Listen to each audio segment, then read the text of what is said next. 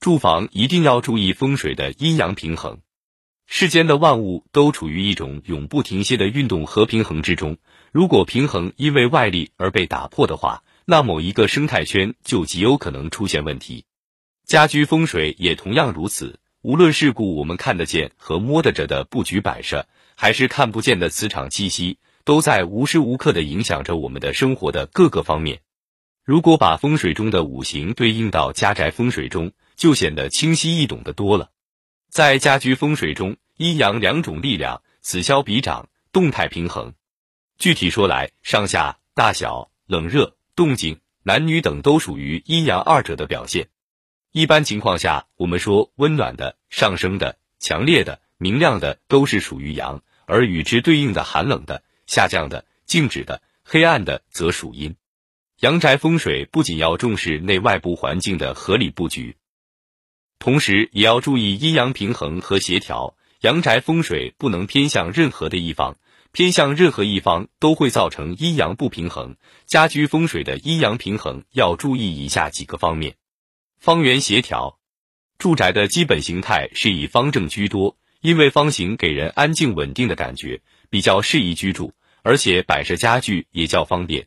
但如果所有的家具陈列都是方方正正的，必然很刻板冷漠。所以，方形的家具若配以圆角来协调，以方形摆设为主的布局，衬以适当的圆形摆设或圆形的天花板，会感觉很协调舒服。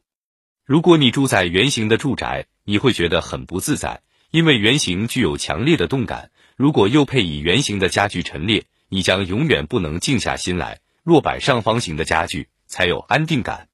动静平衡，住宅的内外和动静也很重要。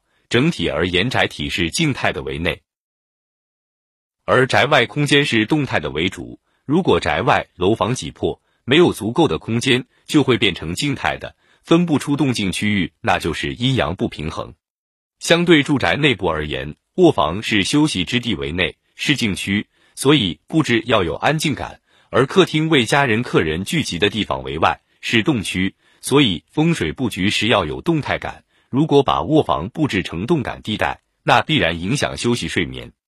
通风采光，通风和采光也讲阴阳，要柔和适中，切忌过强或过弱。风水学讲究明厅暗房，因此客厅阳光线要充足，不可太暗，而且对流通风要强。房间为阴则不能太亮，太亮则影响休息。通风要柔和，太过则气散。上下来说，天花板为阳，地面为阴，所以天花板要平整光亮，不要太多装饰，颜色以清爽淡雅为佳。地面要实正平坦，颜色可稍微深一点。天花板的颜色不能深过地面的颜色，否则如乌云盖顶，本末倒置，于家居不太理想。另外，凡大门、露台、房门、窗门一带都是动感强烈的地方。不要把书画或睡床这些提供人休息的静态东西放到其旁边，长期接近动会使人精神散涣。满空平衡，满是给人拥挤热闹的感觉，相处融洽，但容易阻塞气流。空是宅大人少，缺乏生气，给人空荡荡的感觉，容易有孤独感。这就是说，房屋的大小要与家中人口协调。如果房屋过大或是过小，是会对家居风水产生一定的影响。迎送协调，迎是对来宾有欢迎的含义。地势要开阔，大门要向内推，常见是对称的大门两侧设有对称的装饰。送是与迎相对，大门要外开，以示磊落。但过分强调迎送，会给人保守的感觉。叠榭协调，叠是家具或事物过多的重复，尤其是同一种类的重复，容易影响整体，给人繁琐累赘的感觉。谢氏常因门窗的数量、位置或大小不当，而使对流过大宅气散失，给人一种不稳定感。货色平衡，或是迷惑，镜子、玻璃、门或转弯通道过多，若不是熟悉的人，会搞不清方向，好像进入迷魂阵一样。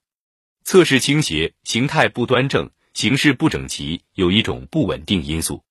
家居风水要看其使用的环境和空间，要阴阳平衡，阴阳互补。务求要与环境协调，与人协调，做到人与自然的和谐统一。